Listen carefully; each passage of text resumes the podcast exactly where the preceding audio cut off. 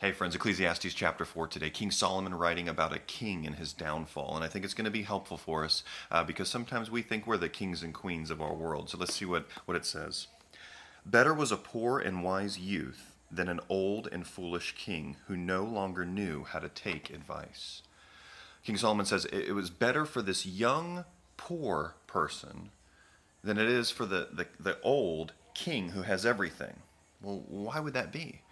Because the king had gotten to a point to where he felt that he had arrived.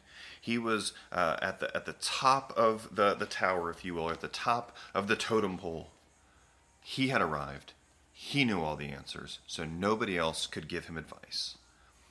And I think that we do this in our lives. There's different aspects of our lives, not maybe not everything, but certain areas that we feel that we're the experts, we're the ones who have arrived. Everyone should listen to us, and we do not take advice from others anymore this will be to our destruction. We need to have a posture of humility. And even if we have a lot of experience, even if we have a lot of knowledge about something, maybe we've been doing something for many years, we still want to have a posture of humility that we could always learn from somebody else. Let me encourage you today to ask God to show you where you think you have arrived in your life and maybe where you're, you're no longer willing to accept advice. Repent of that and be open to advice from others and thus growing and changing. Have a great day today.